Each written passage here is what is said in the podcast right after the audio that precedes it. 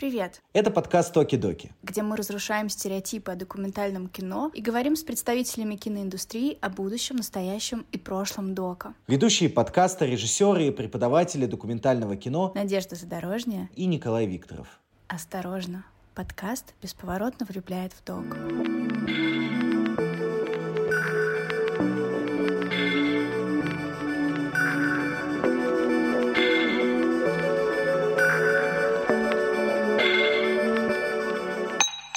Для меня это удивительный проект, которому я не знаю аналогии в России. Мне страшно вообще сказать себе, что мне, блин, больно. Кого-то поддержать, подсказать, поделиться опытом, что-то ни в коем случае никогда никто этого не делает. Сейчас все русские документалисты это услышат и все поедут в Узбекистан. Честность, она важнее любого совершенства. У меня мурашки просто от твоего рассказа. Я не понял, как вообще такую хуйню можно было, блядь, сказать.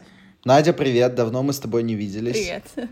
Не так уж и давно. Так много времени прошло. У меня вся жизнь вообще перевернулась. Да, давай рассекретим, что мы пишем этот выпуск спустя три дня после того, как мы писали предыдущий, поэтому нам, наверное, очень сложно поделиться чем-то новым. Хотя я вчера сходила на фестиваль, у меня было много чего нового. Ты расскажешь зрителям, как э, на выпуске с Дашей Слюсаренко ты вырезала 20 минут э, рассказа про фестиваль? Я уже рассказывала, и мне несколько человек написали в директ Инстаграма, что, что черт, да? а так интересно было бы послушать, Мгм. а так классно было бы. Ну, можно будет потом сделать э, спецвыпуск э, с вырезанными историями с твоих фестивалей. Ну, вчера у меня тоже было много новых опытов и старых опытов. Я вчера а, второй раз в жизни постояла на гвоздях, и в 40-градусную жару оказалось это очень сложным сделать. Не знаю, ты когда-нибудь стояла на гвоздях? Нет, никогда, но мне очень хотелось бы. Первый раз я стояла на гвоздях в студии йоги, и это было, ну, такая очень расслабленная практика, то есть там была просто девушка, которая объясняла все эмоции, там было всего, по-моему, нас пять человек, двое парней и три девушки, девушка рядом, то есть она Мгм. каждого держала за руки, помогая войти вообще в это состояние, встать, поддерживала, потом убирала руки, там подходила к тебе, контролировала э, твои процессы, то есть это было прям вот практически индивидуально. А, И я помню, что на этой первой практике, по-моему, оба парня рыдали. Девчонка, которая рядом со мной стояла, она вообще не могла встать никак. То есть она стояла, вставала, ей было ужасно больно, она сходила, и прям никак у нее не получалось. А я помню, что я... Мне было так хорошо. А, Я улыбалась, я прям чуть ли не мычала от удовольствия, у меня все тело прям горело, я не знаю, такие какие-то вот волны удовольствия. Мне кажется, что вот после вчерашней практики я поняла, что я просто, блин, не могу войти в контакт со своей болью, с настоящим мне очень страшно туда идти. Мне страшно вообще сказать себе, что мне, блин, больно от чего-то. И Таким образом, я блокирую через удовольствие ощущение боли, понимаешь? Э, И я такая, да мне классно, да мне так хорошо, да господи, как приятно, понимаешь? А на деле ты такая, блин, Надь, подожди, ты на гвоздях стоишь, тебе больно вообще-то, подожди, хватит улыбаться. Ну, как бы, ну, то есть вот так. Вот вчера у меня это открылось. Да, но ты на самом деле, э, твоя жизнь выстроена таким образом, что ты не можешь себе позволить испытывать боль в жизни, да, я имею в виду. да. И поэтому гвозди — это отличная практика как раз вот сонастройки со своей болью. Да. Я эм, очень сильно верю во все, что связано, ну, скажем, обобщающее с энергиями. И я в один момент почувствовал, э, что изучение и погружение в эту область э, слишком э, влияет на мою жизнь, и я перекладываю ответственность э, со своей жизни на всякие подобные практики, что типа, э, например, там, у меня что-то не получается, но это у меня что-то не получается, потому что вот в следующем году вот звезды сойдутся, и все будет, вот, и я почувствовал то, что я слишком, типа, слишком доверяю этому, и это немного дис- дис- дестроит мою жизнь. Это интересный поинт, но мне кажется, что практики как раз добавляют ответственности к своей жизни. То есть ты, во-первых, ну, как бы э, на моем опыте они добавили в целом осознанности ко всему происходящему и возможности смотреть на происходящее, не погружаясь в это, а, как бы, нет, одновременно и погружаясь в это, поз- позволяя себе все проживать, все эмоции, да, но одновременно ты можешь абстрагироваться от ситуации, то есть не идентифицировать себя со своими эмоциями и чувствами. Сегодняшний подкаст с очередным человеком, которого я знаю, с моим знакомым. Я его очень сильно люблю. Это человек, э, с которым мы были знакомы всего две недели. Мы с ним, ну, общались в жизни всего две недели, но он произвел на меня неизгладимое впечатление, и я понял то, что это тот человек, э, который который вдохновляет меня. То есть я смотрю на него, и он является для меня как раз именно положительным примером того, каким человеком я, например, хотел бы быть, на кого я хотел бы равняться в некоторых, э, в некоторых вещах и в некоторых аспектах. Его зовут Тимур Карпов. Родился он в Узбекистане, сейчас он живет в Узбекистане. Он изначально документальный фотограф, э, который открыл документальный центр. Он называется 139 Documentary Center. Для меня это удивительный проект, которому я не знаю аналогии в России. Возможно, в Европе что-нибудь есть, но в России ничего подобного нету. Это арт-пространство, посвященное только документалистике во всех его проявлениях. Будь то кино, фотография, э, лекции, литература. И это пространство э, буквально развивает документалистику в Узбекистане, в стране, в которой, казалось бы, вообще в принципе заниматься искусством очень сложно. И 139 Documentary Center — это чистой воды энтузиазм, э, это история про то, что человек хочет выводить э, культуру своей страны на более высокий уровень. Он не ждет ни от кого поддержки, он не ждет ни от кого, что это что-то изменит или к чему-то приведет. Э, он просто делает свое дело, потому что хочет улучшать индустрию в своей стране. И для меня он является чуть ли не главным двигателем документалистики в Узбекистане. Вот. При этом он молодой, он очень веселый. Мы с ним впервые познакомились на Эхо Артдокфеста. То есть э, Артдокфест, когда проводит свой фестиваль, после проведения фестиваля Артдокфест договаривается с площадками в России и в странах СНГ для того, чтобы показывать избранные фильмы э, фестиваля. Но в целом, да, мы познакомились с Тимуром в подобных обстоятельствах. Плюс Тимур является продюсером, он спродюсировал э, документальный фильм э, «Cotton» э, сто процентов. Это фильм про рабство в Узбекистане. Режиссер этого фильма Михаил Бородин, а Тимур Карпов был оператором, сценаристом и продюсером этого фильма. Тимур, привет. Привет. Привет, привет. Я так рад тебя видеть. Я тоже, Коля, очень рад тебя видеть. Вообще, сколько времени прошло с Ардокфеста? Да, у меня есть ощущение, как будто бы вообще жизнь изменилась. Но жизнь реально изменилась за это время, так много всего произошло. Если коротко говоря. Это да. Жизнь реально изменилась. Ну, у нас-то тут что, на югах-то жизнь медленно вообще в целом меняется. Да, и мне очень хотелось с тобой сегодня пообщаться, чтобы, в принципе, узнать про то, каким образом э, происходит, как, в принципе, работает индустрия, связанная с документалистикой в Узбекистане, потому что я помню, как мы тогда, как раз я, я помню, как мы были на Ардокфесте, и э, на меня огромное впечатление произвел э, твой центр. Это невероятное пространство, которое очень сильно меня вдохновило и зарядило, в принципе, на работу. Это пространство для всего документального. Там проводятся и фотовыставки, и лекции, и кинопоказы. И я не знаю, как вы... Вы сейчас еще как-то расширяетесь, э, до чего-то еще это О, расширилось? Да. Ты знаешь, в самом начале во-первых, спасибо, мне очень приятно это слышать. Э, это реально мне очень льстит, потому что э, я думаю, что я испытываю то же самое, что и многие э, испытывают это синдром самозванца. И мне порой приятно просто услышать что-то хорошее про то, что мы делаем. Ты знаешь, да, изначально, конечно, было все довольно-таки категорично. А, мы такие, типа, все, только документальная фотография, кино, все, как бы ничего больше. А, и мне мой отец с самого начала сразу сказал, говорит, так не получится, чувак, типа, в городе не так много пространств, не так много чего происходит, и, э, и вы как бы очень быстро, ну, типа, вырастите, скажем так, из этих штанишек, а, и вы не сможете себя ограничивать. Ну, так, собственно, и получилось э, достаточно быстро, где-то через год уже, что мы уже скажем, больше центр современного искусства, нежели центр документалистики, но как бы документалистика у нас все равно приоритетное направление, все равно оно как бы в сердце. Насколько я помню, ты изначально фотограф. Да. И этот центр создавался тобою как, как что? Как, как exhibition place, как что-то для выставок или как что? Как это вообще изначально? Какая была у этого цель? Ты знаешь, да, моих родителей. У меня мама документалист тоже, первая женщина-кинооператор в Центральной Азии, папа режиссер, коллекционер, исследователь. А, и как бы вырос в этой всей среде, но в городе никогда не было какого-то пространства для, ну, так называемого, для инакомыслия.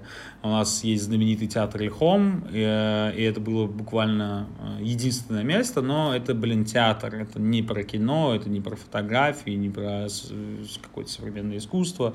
Это было исключительно про театр. И у отца очень недолгое, к сожалению, непродолжительное время был музей кино, вот в котором как раз-таки вот было вот прям классно. Он просто существовал лишь пять лет, и я был слишком юный тогда, а, чтобы это полностью как-то это оценить. Там была и библиотека, и было комьюнити, и было вообще все все здорово. В общем, и, и каждый день можно было там на два сеанса сходить, посмотреть как классику, такая авангард какой-то, как что-то местное, локальное, независимое, интересное. Вот, и фестиваль видеоарта, который он устраивал, да.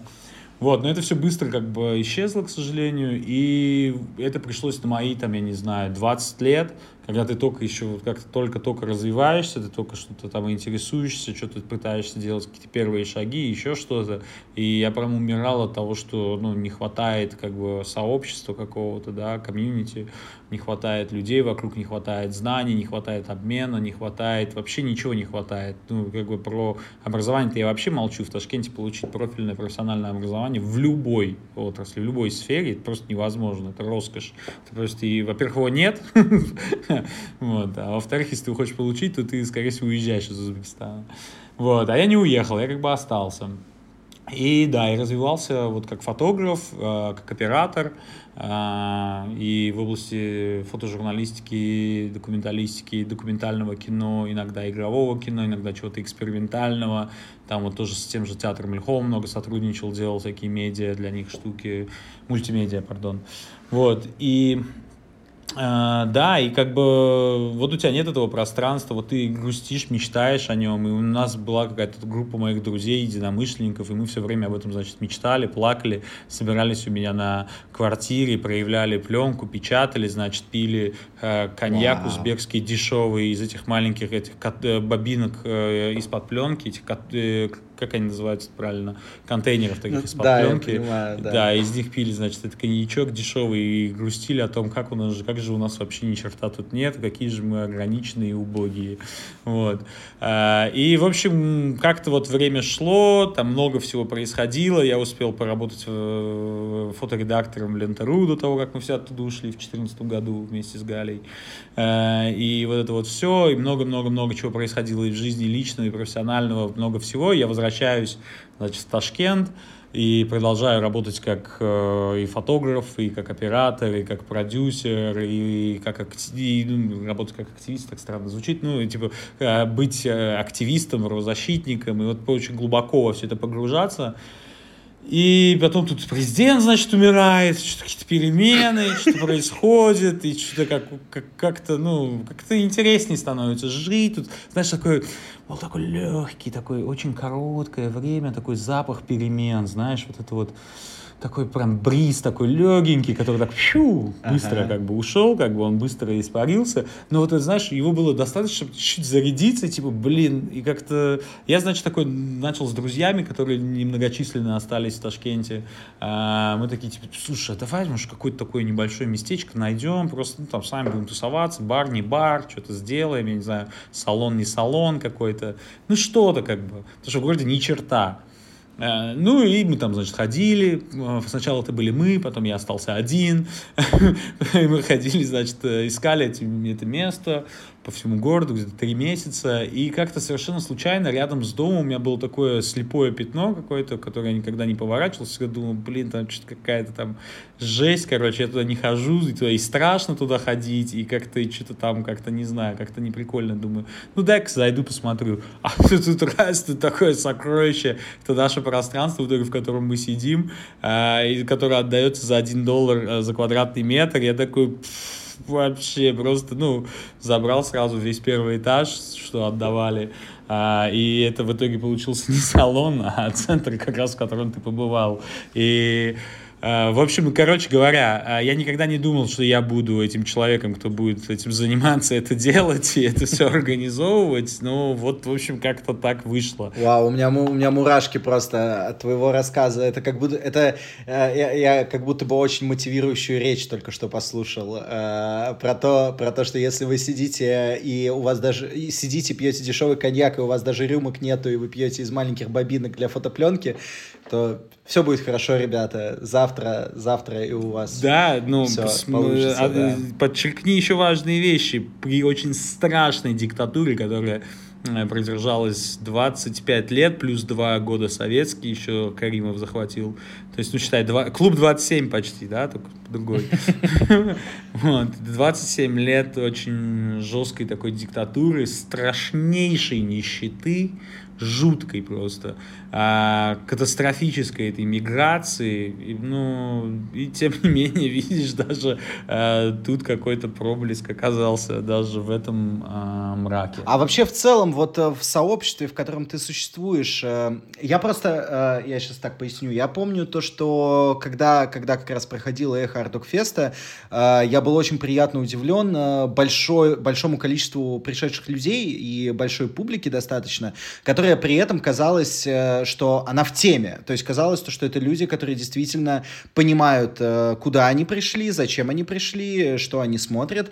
А, но при этом параллельно ты говоришь, что, что вот ничего, ну, ничего не было, нету киношколы, не было никакого пространства. Откуда эти люди и как вообще, в принципе, выглядело и выглядит сообщество. И вот это вот э, то, что ты говоришь про сообщество Центральной Азии, вообще в целом у вас взаимодействие скорее происходит внутри Узбекистана и или вы э, э, как-то существуете в сообществе Ну, вот это вот сообщество стран, оно только а, формируется, и вот недавно был в Алматы и был, а, опять-таки, тоже, блин, приятно удивлен, что а, многие ребята очень хорошо знают, что у нас в Узбекистане происходит в области там современного искусства и кино, там, в частности документального, и у них а, у них более сплоченная комьюнити, они больше работают, у них больше ресурсов, они меньше грызутся между собой за эти ресурсы, да, и у них какое-то более не знаю, более здоровое развитие там происходит.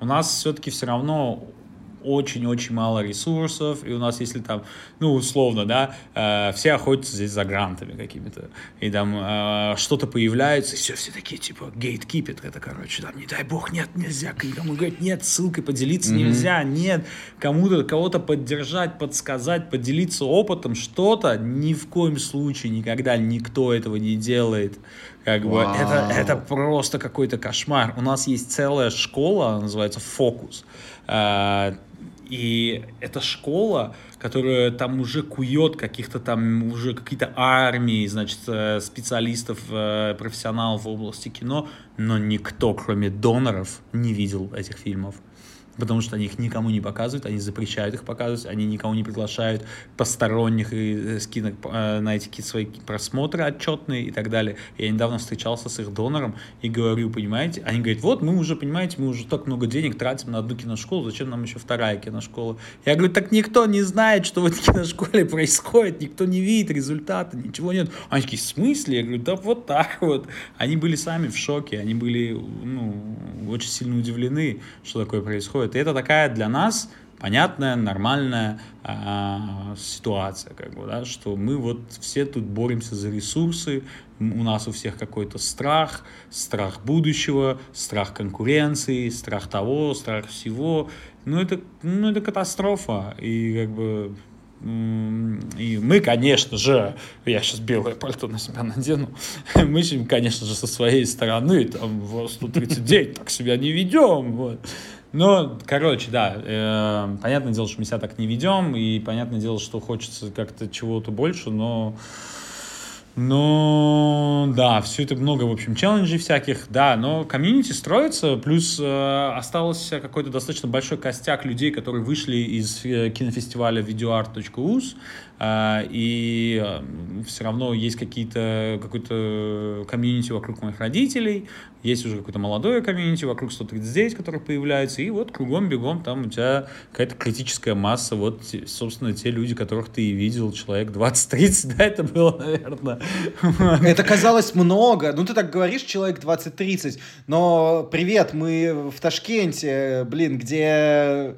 Я помню, ты рассказывал то, что ты некоторое время веганил в Ташкенте, я помню, у тебя Ну, я не веганил, я не пошел так далеко, я был, как это правильно называется, оволакто, оволакто вегетарианец. Как это возможно в Узбекистане? Ну, то есть для меня как раз Узбекистан казалось тем, что это очень тесное сообщество, ну, да. и все друг друга знают, и в целом там не так много людей. Поэтому 30 человек в области документального кино, что вообще на самом деле очень узкая индустрия, и так э, в любой стране, даже в гигантской России, э, э, это очень, ну, очень да. круто, как по мне. Наверное, так и есть. Вот. Наверное, так и есть. Я, возможно, могу быть строг к своим же родным э, ребятам, вот, э, наверное, так и есть. Просто, ну, видишь, всегда же ты, ты же хочешь большего, лучшего, как бы все время тебя куда-то несет, хочется, чтобы было качественнее, больше. Ну, да, mm-hmm. основная проблема все-таки это вот, конечно, борьба за ресурсы, вот. Но в контексте Центральной Азии... А, кстати, еще важно же в контексте ресурсов. Как хорошо, что а, все по поуезжали, все фонды из России, что вот это все деньги из России утекают, что вот это ничего вам не достается больше. Потому что нам, нам все теперь идет. Потому что все эти фонды такие, типа, а, деньги надо куда-то девать, куда девать? А, Центральная Азия, давай туда. А что там происходит? Кто там есть? С кем работают? Ничего не знают. И такие летят хотят, все, как бы даже и Гёте-институт, и не Гёте-институт, и все, короче. И такие, типа, давай. И вот сейчас мы вот видим, что огромные какие-то там вливания этих европейских, каких-то американских денег, а, но никто, ни доноры, ни местные вообще ничего не понимает, как быть с этим, что делать, а, а как заявки писать, а что такое CV, а, ладно. Типа, я вот снял кино. Сейчас все русские документалисты это услышат, и все поедут в Узбекистан. Не-не, я тут, знаешь, я тут, я тут гейткиплю, я не позволяю позволяю россиянам эти деньги здесь получать. Я говорю, это деньги для узбеков или для центральноазиатов. Вы россияне, все, простите, у вас были сытые времена, дайте и нам поесть, мы голодные. Я говорю, хорош, все, хватит. Находите другие ресурсы. Вот если ты хочешь э, научиться фотографии, вот что ты должен делать в Узбекистане для этого? Я а, к Мише Доможилову всех отправляю в школу док-док-док.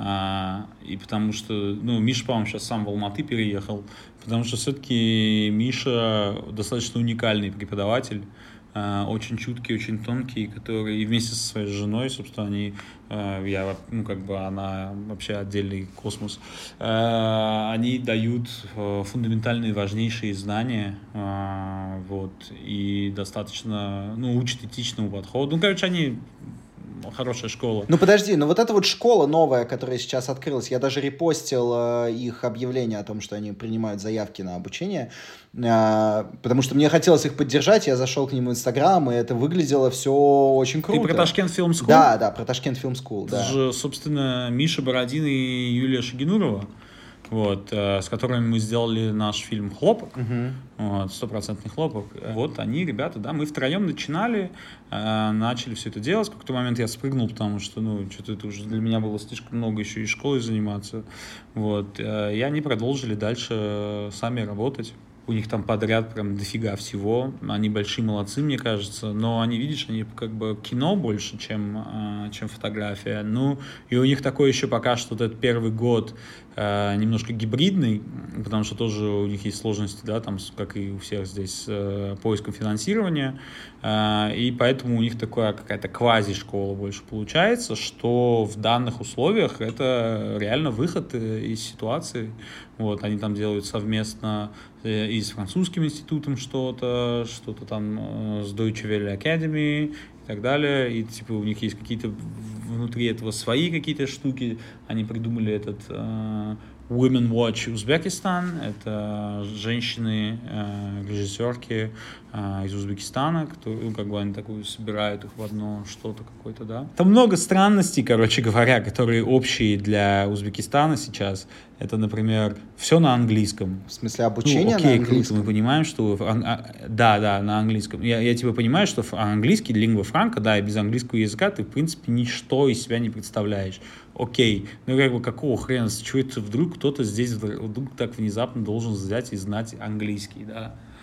ну, я не знаю, это вообще не про солидарность, не про понимание, не про какое-то чуткое отношение. Типа, и тут сразу возникает вопрос, а нахрена ты тогда это здесь запускаешь, если эти люди даже не говорят по-английски, не пишут по-английски, и им в этом смысле нужна какая-то колоссальная помощь, как бы они так даже не мыслят, да? Ты хочешь что? Вот это такой вопрос, да, у меня там на французскому институту. Ты хочешь что? Типа, чтобы люди научились снимать кино и снимали кино и свободно как-то могли э, строить вот это вот комьюнити и взаимоотношения друг с другом, как-то развиваться и что-то и думать, и что-то делать, или ты что хочешь, как просто отработать свой проект, получить деньги и после нас хоть потоп что, ну какая цель, как да? Потому что если у тебя цель людей научить, то вряд ли ты будешь их учить на английском языке. Как бы, мог бы таким же успехом учить их на французском или итальянском, как бы, какая разница? Вот. Типа, учить надо там на узбекском и на русском, да? Как бы, значит, надо там какой-то... Я понимаю, что там для 20 человек или сколько они там набирают группу, это тяжело, организовать столько переводчиков, да, или какой-то что-то это придумать. Ну, тяжело, но надо делать. Ну, типа, ну, это такой вызов. Вот. Ну, я, конечно, всех туда отправляю, в эту школу, потому что это еще одна редкая возможность, которая у нас появляется раз в миллион лет, хоть как какие-то знания получить, хоть что-то. И там уже даже ребята, которые на английском не говорят, то пишите, говорю, врите. Google Translate, или вот есть лучший этот транслейтер на основе э, искусственного интеллекта, типа, вот пишите, говорю, вот его используйте, пишите заявки на английском, все переводите, делайте, ну, как бы, врите, что делать? Как бы, а там уже на месте уже вряд ли вас выгонят или еще что-то. Ну, да, будет проблема. Ну, вот это стимулирует их эту проблему решать. Давайте поговорим про фильм «Коттон 100%». А ты посмотрела его? Нет. Я буду честна, я не успела, да, я не успела его посмотреть, прости, пожалуйста. У меня очень интенсивные дни, куча событий э, всяческих. Вот. Э, как вообще пришла идея его снимать, и как он получился, и как ты вошел в этот проект в качестве продюсера, и как ты нашел режиссера на этот проект? Расскажи. Блин, мне знаешь, я сейчас переживаю. Так, во-первых, спасибо тебе большое за вопрос, и спасибо, что ты наконец-то включилась, и наконец-то стало э, и Да, мой папа, мой папа будет рад, потому что мой папа будет рад, потому что после предыдущего выпуска он мне написал сообщение, что Надя, послушал подкаст, э, интересно, здорово, вы такие молодцы, но мне кажется, знаешь, что Коли становится Коли слишком становится много. слишком много, я первый раз, я первый раз слышу этот подкаст, и Коли становится слишком много, и меня, и как бы, и тут какой-то сосисочный клуб, и, да. и я себя очень да. некомфортно в этом чувствую. Коль, не в обиду тебе, спасибо. На самом деле, я очень польщен твоим интересом, и всем, да, и да, да, так не, приятно не, не, с тобой не, говорить. Я спокойно, ну, да. Вот, и, я с радостью. А, спасибо за твой вопрос. Э, привет твоему папе. Э, и э, там история такая, что я на тот момент, с 2015 года, съемки проходили в 2018 году, 18? Да, 18 Я с 15 года был активно вовлечен в мониторинг принудительного и детского труда в хлопковой индустрии Узбекистана. И с 2015 активно, а в предыдущие годы э, пассивно, скажем так, участвовал, делал какие-то отдельные репортажи, сюжеты и так далее. Вот. И я так в это глубоко погрузился и вообще в исследование темы хлопка, а, и всего этого ужаса, который с ним сопровождается, и обнаружил, что вообще-то нету никаких проектов, сделанных на эту тему, ни фотографических реально. Томас Грабко однажды в каком-то там 2000 каком-то году, фотограф э, немецкий хороший, э, сделал какую-то небольшую фотоисторию, и все, реально про узбекский хлопок, много текста, но мало, э, мало визуального какого-то да, контента, мало высказываний, мало... Нету вообще кино. В начале 90-х такое э, было э, кино оттепельное такого, да, немножко узбекское, какое-то чуть-чуть критикующее что-то, но и все. И оно такое, оно полудокументальное было. И по большому счету, и то, вот ты не посмотришь. это как бы это мне повезло, я его увидел. Как его нету на YouTube, нигде его нету, как бы. Вот. Э, и ничего у тебя, как бы, нету никакой визуальной информации, ничего, никаких высказываний, ничего эмоционального такого нету. И для меня это было очевидно, как для, ну, все-таки для художника э, что-то что сделать, да, на эту тему. Э, и с Мишей Бородиным мы дружим уже, я не знаю, там с моих лет 16, наверное, то есть э, уже больше половины моей жизни. И, э, и мы как-то много говорили, да, на эту тему, и Миша сам э, в детстве собирал хлопок, э, потому что он родился в городе Тойтипа, и их школьниками выгоняли прям собирать хлопок. И когда мы поехали снимать, кстати, когда мы снимали, мы всю страну почти объехали, и мы приехали к нему в Тойтипу туда, к его в школу, и рядом с его школой до сих пор выращивали хлопок до сих пор был. Ну, детей уже там не было, понятное дело, но, э, но хлопок был. Вот, и Миша такой, да, там вот походил, повспоминал, как он там собирал хлопок. Ну и как-то в целом мы все время с Мишей были на связи, как-то все время общались, и как-то для меня было достаточно логичным, что мы с Мишей будем это делать. А, и не было момента того, что я выбирал режиссера или еще что-то. Я как-то думал, что, ну, как-то изначально я начал снимать все-таки уже как-то один, и потом как-то появился Миша в этом всем разговоре, и мы как-то с Мишей все придумали, организовались, удалось мне найти какое-то финансирование на это все. А, и мы поехали снимать. Мы с Мишей в процессе, можно сказать, этот фильм придумывали, а, но у нас были какие-то большие ну, какие-то величины, что мы понимали, что от каких величин отталкиваться. А, нам повезло, что у нас было две героини, совершенно абсолютно разные, но которые делают один, одну и ту же работу в разных регионах. Вот. И мы как бы отталкивались от них, от того, что вокруг них происходит и так далее. И у нас в итоге и в нашей этой поездке через весь Узбекистан, то есть мы таким еще визуальным исследованием занимались, да, параллельно. Там мы много чего встретили, много чего узнали. И кино, по большому счету, получилось-то не, не про хлопок-то вовсе, да, а, как бы, да, больше получилось про культуру какого-то насилия, а, которое вот такой золотой нитью, да, проходит через все, все, через любую культуру, вообще через всю культуру узбекскую. Вот, и про какое-то э, рабство как национальную идею. Не знаю, ответил ли я на твой вопрос. Как вы нашли финансирование вообще на этот фильм? Слушай, финансирование это всегда такой самый любимый и самый сложный вопрос у меня, ну, скажем так, было огромное количество э, друзей из разных международных организаций, которые а, так, так или иначе как-то были задействованы в разных других моих проектах и, и непосредственно вот э, в хлопковой индустрии Узбекистана, что которые э, работали, я имею в виду, с темой принудительного труда, современного рабства, детского труда, которые э, финансировали другие какие-то правозащитные какие-то организации и так далее. То есть э, глобально, в общем, короче говоря, была такая коалиция из этих неправительственных организаций, которая называется Cotton Campaign. Она до сих пор существует, я до сих пор с ними дружу, общаюсь и сотрудничаю, но уже просто не так активно, как тогда. Э, и именно эта коалиция очень сильно мне помогла э, найти вот финансирование на фильм, потому что до этого а, они финансировали другие мои какие-то исследования в, этом, в этой области, да, и потом, когда я им сказал, послушайте, ребят, вот вообще-то надо делать кино, они такие, супер, давай придумаем что-то. И правозащитники а, нашли мне деньги на этот фильм. И все были дико счастливы и горды тем, что это получилось.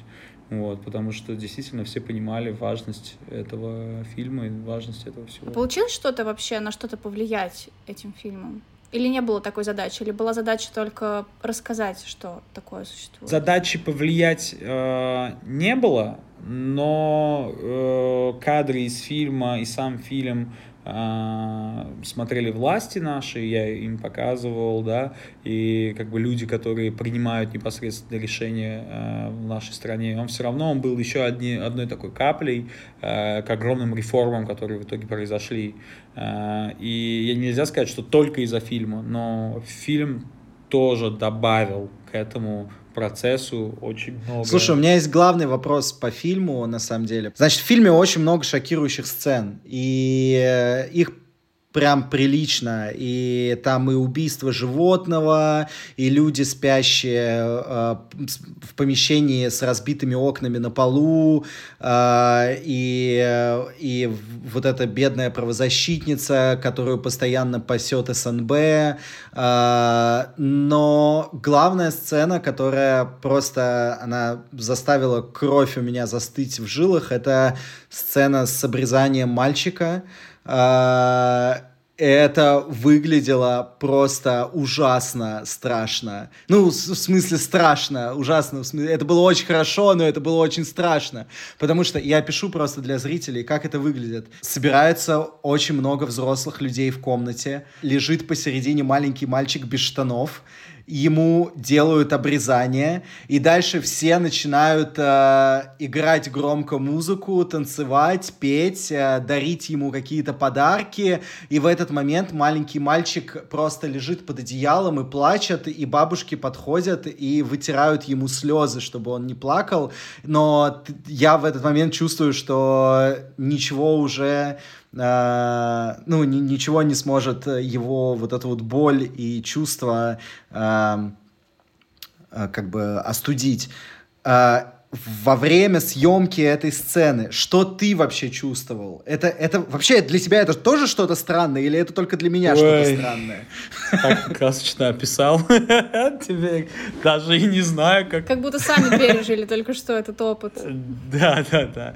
И даже не знаю теперь, как это комментировать, знаешь, Коль. Ну, начнем с того, что это нормально. Вау. Простите, пожалуйста. Это совершенно э, естественный и органичный уже теперь э, процесс э, для всех мальчиков э, в Узбекистане. Слезы польются. Ну, не для всех, но для точно большинства. Другое дело, что э, не над всеми мальчиками так издеваются, что, ну, типа, что делают это старинным способом, да. А сейчас, это уже давно, как бы, популярно это делать просто, типа, хирургически в больнице, все, как бы, соблюсти, как бы, да, там, как бы формально эту традицию, вот, и потом уже делать большой той, то есть праздник. И э, вот в частности у меня вот так вот было, у меня был огромный этот той, этот праздник, я там на лошади в дом, значит, въезжаю, все, там все родственники танцуют, пляжут, деньги, игрушки. В общем, ты самый счастливый ребенок на земле, и все классно. И э, вот папа настоял на том, чтобы не было вот этого как бы всего ужаса средневекового, да, как бы, и его не было. Но как бы не всем везет с, отцами, как бы, да. Э, и Э, вот, в общем, и мы снимали это все же как бы в области, достаточно далеко вообще от города, от всего, и это был, ну, такой, у них нету других как бы опций, да, у них вот, вот только так это может происходить, и это совершенно естественно, если ты этого не делаешь, чувак, ты что, ненормальный, что ли? Что с тобой не так? Ты больной? Тебе что, ты не мусульманин, что ли, или ты чё? Я боюсь представить, какое сильное, какое страшное социальное осуждение люди могут получить в отказе от этих традиций в Узбекистане. Вау. Это невозможно представить. И как бы и это не единственная такая традиция, от которой ты отказаться не можешь. Я как бы очень удивлен. Вот на Надежда не видела, но там была вообще-то еще очень страшная сцена, которая называется, тоже связана с традицией, которая называется Келин Салом, где женщина, покрытая, вот так бесконечно кланяется всем тысячам родственникам, которые приходят, и какой-то старый дед ее там посыпает этими конфетами, она ему кланяется сотню раз. Да, вот я сейчас вижу твое лицо, как бы, да, ты посмотри фильм, понимаешь? И И поэтому я и говорю, что это вообще далеко не, не про хлопок, это вот про вот эту вот культуру э, унижения, издевательства, насилия. То есть это э, такая кузница э, рабов, понимаешь? Но, а, ты подожди, ты спросил меня, да, как я себя чувствовал в этом моменте. Я, да, Тебе я, я, я просто как сотню самому, раз... Да. Тебе его я, не жалко? Да, конечно, жалко. Ну, ну, конечно, жалко. Ну, как и любого человека. Да и барана того же мне жалко было. Не, ну вдруг ты тоже как узбек, тебе ты такой думаешь, да не, пускай, э, пускай Не, режут, я это не нормально. Я живодер. вот своему сыну так же С сыном я со своим так решил не поступать. Вот. Э, И э, ну как, я просто очень рационально понимаю, что ну таков ритуал, таков обычай, таковы традиции.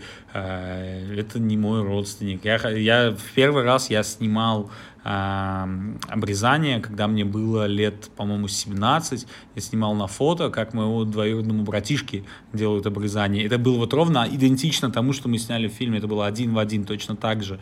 Для меня это, конечно, э, у меня было, я помню хорошо свои чувства, такой замес был, что одновременно мне было дико смешно, э, мне было страшно жалко братишку, которого очень люблю.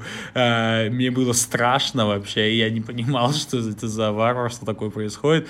И одновременно думал, блин, ну как это прикольно, чик, чик, чик, чик, ух ты, как классно, вау, он плачет, тыщ, тыщ, тыщ. Это действительно, действительно шокирующий опыт для неподготовленного человека. Вау. И я думаю, что если бы ты там бы оказался в этой бы ситуации, тебе было бы действительно очень страшно и плохо. Вот. Но так как это часть как бы, нашей культуры, мы это воспринимаем супер естественно, точно так же, как и э, когда убивают барана, и когда вот эти ужасные ритуалы типа Килин Солом и так далее. И это не один ритуал такой. Вы можете посмотреть э, фильмы моих родителей, у них вот это, у этих жутких сцен полно. Недавно приезжал э, великий э, по-настоящему фотограф российский, не буду называть его имени, э, документалист, фотожурналист, э, и он говорит, Тимур, типа, если не будет дрона, что мне делать? Мне что, пирамиду из узбеков строить? У меня как челюсть отпала, я чуть не оху... извиняюсь, можно ли материться в вашем подкасте или нет? Ну, в общем, я, я, я, я просто, я, блядь, я не понял, как вообще такую хуйню можно было, блядь, сказать. Я просто, я потерялся, я даже, я даже уже не помню, что я ему ответил. Э, ну, наверное, что-то очень вежливое, потому что я в целом человек не конфликтный. Вот, и, ну, я просто охуел, да. Вот. Я, конечно, хотел, чтобы мы тоже немножко про э, такие, знаете, модные темы поговорили, про деколониальность. э. Да, у нас э, есть продюсер Ксюша Вахрушева. Вот. э, от нее есть э, вопрос к тебе, потому что она была очень восхищена тем, что мы будем писать с тобой тоже подкаст. Ей тоже было очень интересно, и у нее был очень интересный вопрос.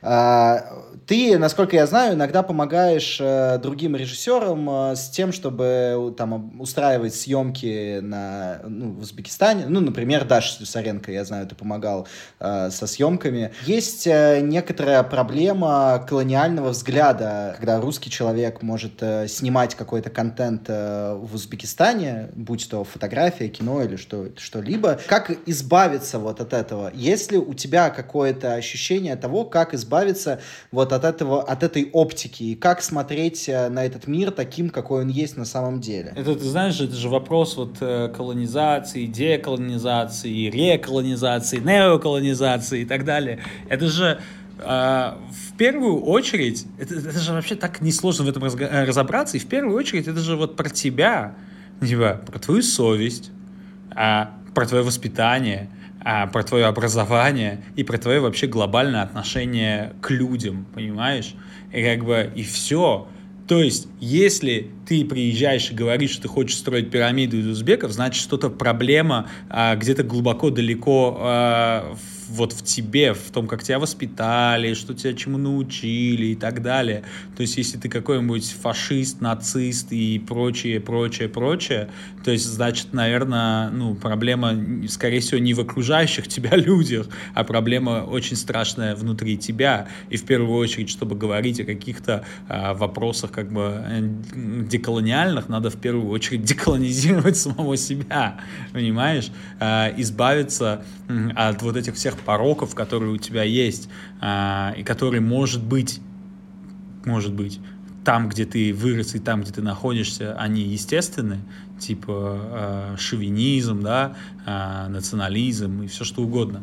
Вот, может быть, это окей, но, типа, но если у тебя не хватает мозгов э, понять, что это окей только ровно там, где ты находишься, а не в любом другом месте, то, может быть, лучше и не стоит никуда ехать, и тем более работать, снимать, и местных, как бы, людей, да, не из твоего комьюнити, может быть, и не стоит этого делать, как бы, но никто же себе этот вопрос не задает, как бы, а, могу ли я, кто я, чтобы снимать там, могу ли я это делать, типа, как я должен это делать, или еще что-то, для кого я вообще это делаю, типа, что я вообще хочу, типа, классную вот эту экзотичную какую-то историю рассказать, или, или чего, как бы никто же, понимаешь, эти вопросы себе не задает. Как бы, мне, например, очень приятно работать э, с европейцами или там американцами, что они задаются этими вопросами, у них есть ответы на эти вопросы. А с россиянами, к сожалению, а, у меня почти нету позитивного опыта работы. Э, и да, как ты говорил, да, я очень много кому помогаю организовывать съемки, э, помогаю, э, ну, я, я продюсирую, короче говоря, я работаю как фиксер, как локал продюсер и так далее. С россиянами сам, самая, самая тяжелая работа всегда с россиянами. Всегда. Ну, типа, я не понимаю, почему. Да, они, россияне даже и не платят тех денег близко даже за эти муки. Вот. Потому что есть какой-то вот это вот э, старый, добрый русский шовинизм, ну, никуда не девается. Есть это как бы э, имперское отношение, что а, вы там чучмеки, я не знаю, чурки и так далее, что вы там, мы вас ссать стоя научили, вообще спасибо говорите, как бы и благодарите нас до конца жизни. Как бы и вот сейчас, особенно с, с этой большой волной эвакуации, а это именно эвакуация, а не сраное релаканство, или как они это называют, да, лишь бы вот вещи своими именами не называть, как бы, э, с этой волной эвакуации мы этого говна тут сожрали, уф! Очень много. это просто, это было буквально по много раз в день. Ты просто вот это ну, и ты объясняешь, ну, в какой-то момент я перестал объяснять людям, просто стал посылать нахуй и все, потому что силы закончились, как бы вот это, э, и ты, просто ты понимаешь, что, ну, человек просто откровенно непорядочный, и все, как бы я знаю огромное количество моих очень близких, прекрасных э, друзей, россиян, там, петербуржцев, москвичей, которые здесь никогда бы в жизни ни, ни со мной, ни с моими там э, гражданами, с моим народом бы э, никогда бы не позволили бы себе так вот э, высказаться, так что-то сказать, понимаешь? Типа, или вообще с каким-либо другим человеком, просто потому что они так воспитаны, потому что это нормально для них уважать другого человека, кем бы он ни являлся, как бы национальности, расы, вероисповедания и так далее, взглядов на жизнь, пола э, и все что угодно, сексуальности и все что хочешь. Как бы просто это общечеловеческие, обычные, ничего сверхъестественного в этом нет. Это совершенно простые какие-то моральные ценности, супер базовые, вообще не экстраординарные очень простые. Но, но, почему-то именно вот я не хотел, ребят, вас обидеть, но вот э, именно почему-то... Не-не-не, наоборот, мне это очень интересно, потому да, что... Да, с гражданами России почему-то вот это чаще всего происходит. Я не говорю, что там приезжают, я не знаю, с кем я там работаю, американцы, немцы, что они тоже там все безупречные, прекрасные люди. Нет, среди них тоже говна хватает. Особенно я нажрался говна от бельгийцев. Вот это сразу номер два они идут после россиян. А, и, но тоже там всего дерьма. Но просто по вот э, коэффициент, да, вот этот процент, он очень страшный, конечно. Это очень неприятно. Это слишком далеко зашло. Это зашло намного дальше, чем вернемся к сексу, вопрос, пожалуйста, давайте был. секс.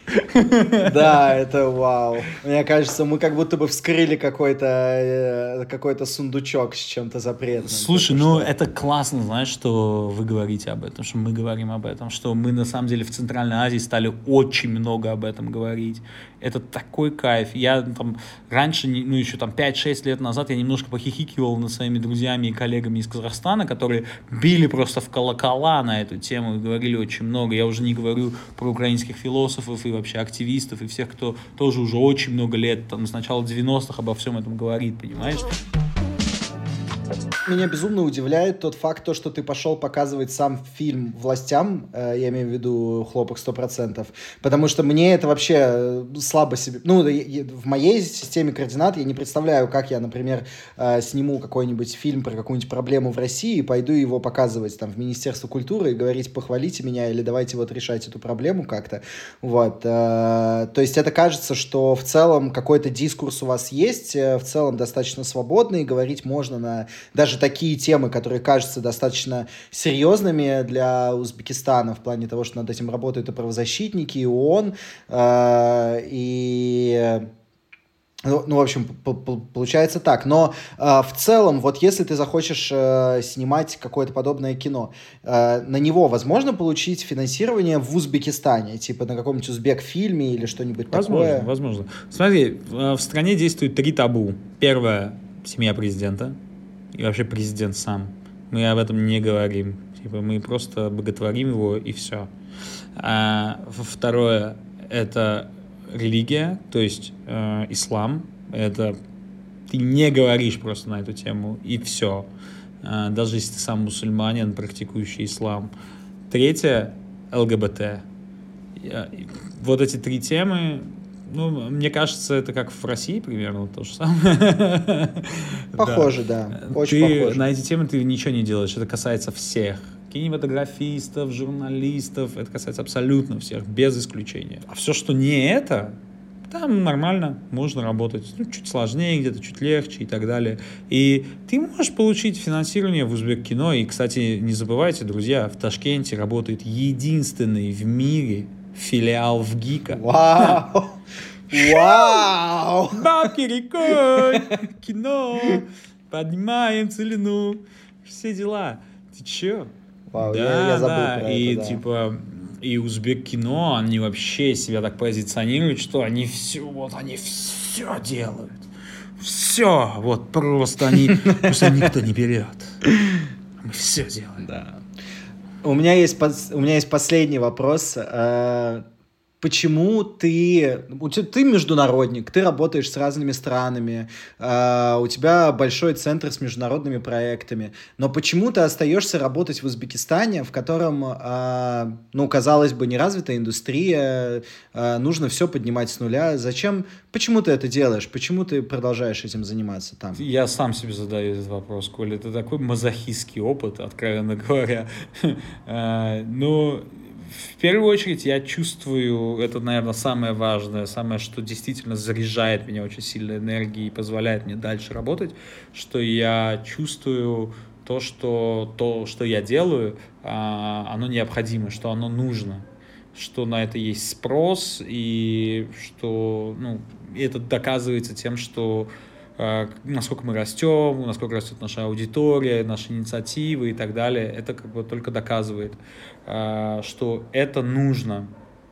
И, и можно сказать, это, это и движет как-то меня, значит, заставляет здесь оставаться, здесь работать. Ты себе представить не можешь, какое неисчислимое количество раз я думал и предпринимал попытки даже просто уехать отсюда и сказать, да, просто все, гори оно все, как бы и настолько иногда бывает, вот и я на самом деле сейчас даже в каком-то таком состоянии, выгоревшем, уставшем абсолютно, у меня там, знаешь, рабочий, с которым вот это поделюсь с вами вот самой актуальной болью сегодняшнего дня, вот, которая со мной буквально сегодня произошла.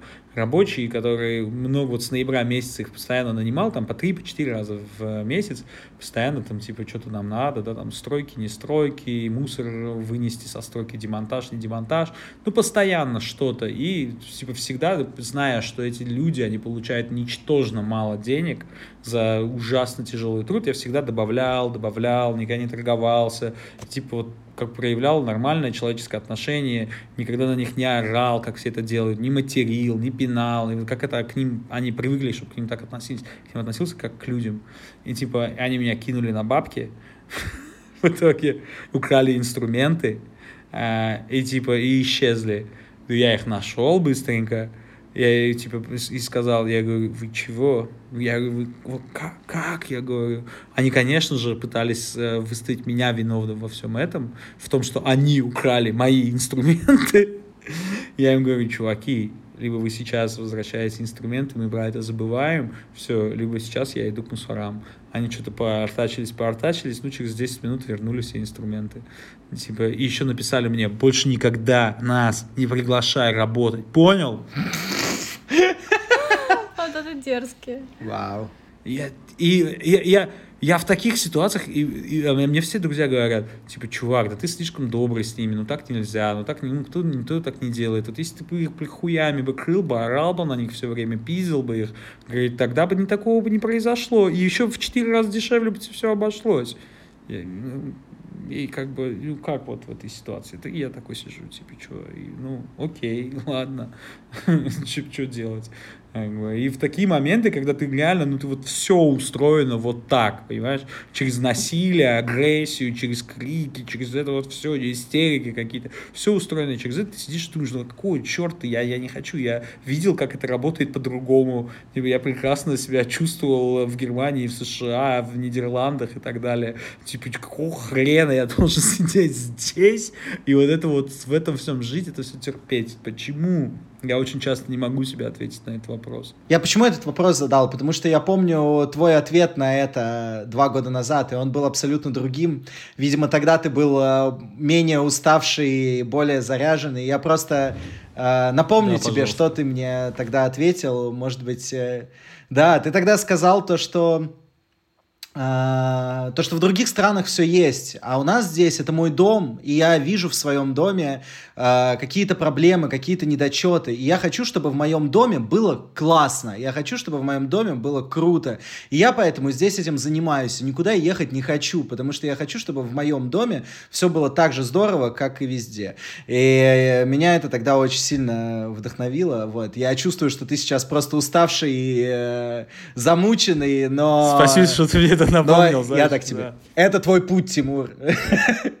ты, ты это, да я, ты я, как туда. Бы, я все это помню, я вот этим всем реально живу, я об этом всем думаю, действительно, ровно так, как я тебе и сказал, как ты мне это сейчас вернул, спасибо, еще чуть добавил, плюс 5 к вдохновению, вот. А, и это как бы действительно все так, я просто не вывожу то, что сам себе и придумал, понимаешь?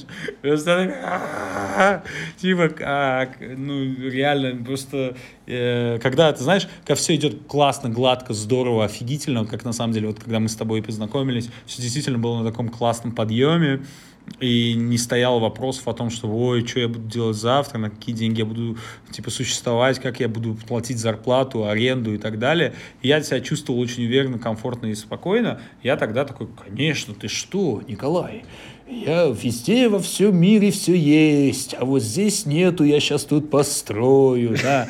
И, видишь, так достаточно пафосно. Вот. А сейчас, когда вот меня, типа, жизнь окунула как бы с головой вот это вот все, и такие, типа, знаешь что, чувак, ну-ка подумай еще раз, точно, точно, хочешь, хочешь? Вот, и я сейчас в таком периоде, когда я пытаюсь ответить на этот вопрос, хочу ли я продолжать это или нет. Ладно, Ладно спасибо. Ты хочешь. Хорошо. Ладно. Тебе, тебе это надо. Коля, Коля, ты не даешь право права выбора. Да, и хорошо. Иногда выбор — это ошибка, и его же не существует. Тимур, но тебе все-таки предстоит сделать сейчас выбор, потому что у нас в конце для каждого гостя есть блиц короткий, где нужно выбрать одно из двух слов. Можно объяснить свой выбор, можно не объяснять. Это опционально. А, итак, Наблюдение или провокация? Наблюдение. Звук или тишина? Звук, конечно.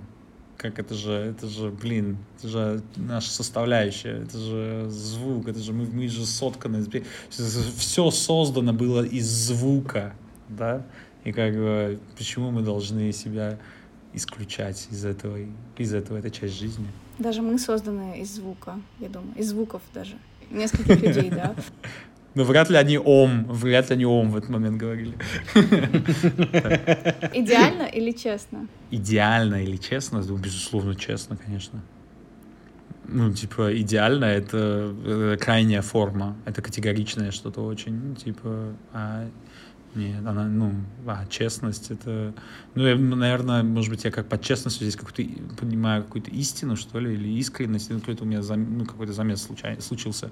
Вот, но мне кажется, что честность, она важнее любого совершенства. Знать или чувствовать? У-у-у. А можно два выбрать варианта? Oh my God. Oh my Godable. О, да. Блин, сложный вопрос. Ну, ладно, я бы выбрал чувствовать тогда. А, и не буду объяснять, почему. Долго будет объяснять. Ну, просто чувствовать. Хорошо. Планирование или спонтанность? Что за вопросы? Спланированная, спланированная спонтанность и спонтанное планирование. Можно так? Можно, можно. Потому что у меня ну, вот именно так работает. Хорошо. А, последний вопрос, смотри, последний. Мы, мы справились. А, документальное — это какое? А, живое. Живое, честное, со звуком. Чувственное. Спонтанно и спланированное. Спланировано спонтанно. Наблюдательное еще забыли. И наблюдательное, безусловно, конечно. Да. да. С, вот. С чувствованием процесса. Да. Да. Все, отлично. Мне нравится. Спасибо. Вот. Вам спасибо, друзья. Тимур, спасибо тебе большое. Желаю тебе удачи с твоим ремонтом. Все будет хорошо. Сил тебе, и чтобы тебя больше не наебывали. Хорошо. Ну, вообще всем нам сил. Нам, знаешь, во всех этих как бы аспектах, которые ты сейчас перечислил, да. Вот. Э, желаю нам силы, чтобы нам больше, больше, чтобы нас никто не наебывал. Да, отличный финал. Все, всех обнял. Пока. Спасибо пока. большое, пока, Тимур. Пока-пока. Дисклеймер еще запишу, дисклеймер для папы. Папа, Коля в этом выпуске тоже будет больше, чем меня, к сожалению, прости, пожалуйста. Просто Коля с Тимуром, они, они знакомы, а я с Тимуром совершенно не знакома, и я с удовольствием их послушала и приняла участие в выпуске. И э, вот, все хорошо, не переживай. А мой папа, папа, привет, радуйся, меня в этом выпуске больше. Привет, папа Надя. Да, Коля прекрасен. Вот наши родители и познакомились. Давай следующий выпуск пишем с папами. Тем более твой папа режиссер. Вот. Ладно. Спасибо тебе большое. Вот, давай, удачи да. тебе. Все, пока. спасибо, да. Было классно. Спасибо, что вы нас слушаете. Не забывайте подписываться на подкаст, ставьте нам лайки, пишите отзывы, чтобы о подкасте узнало как можно больше зрителей. Подписывайтесь на телеграм-канал Окидоки, чтобы быть в курсе новостей из мира документального кино и узнавать о новых выпусках. Занимайтесь любовью, смотрите и снимайте документальное кино. Любовь победит. Пока.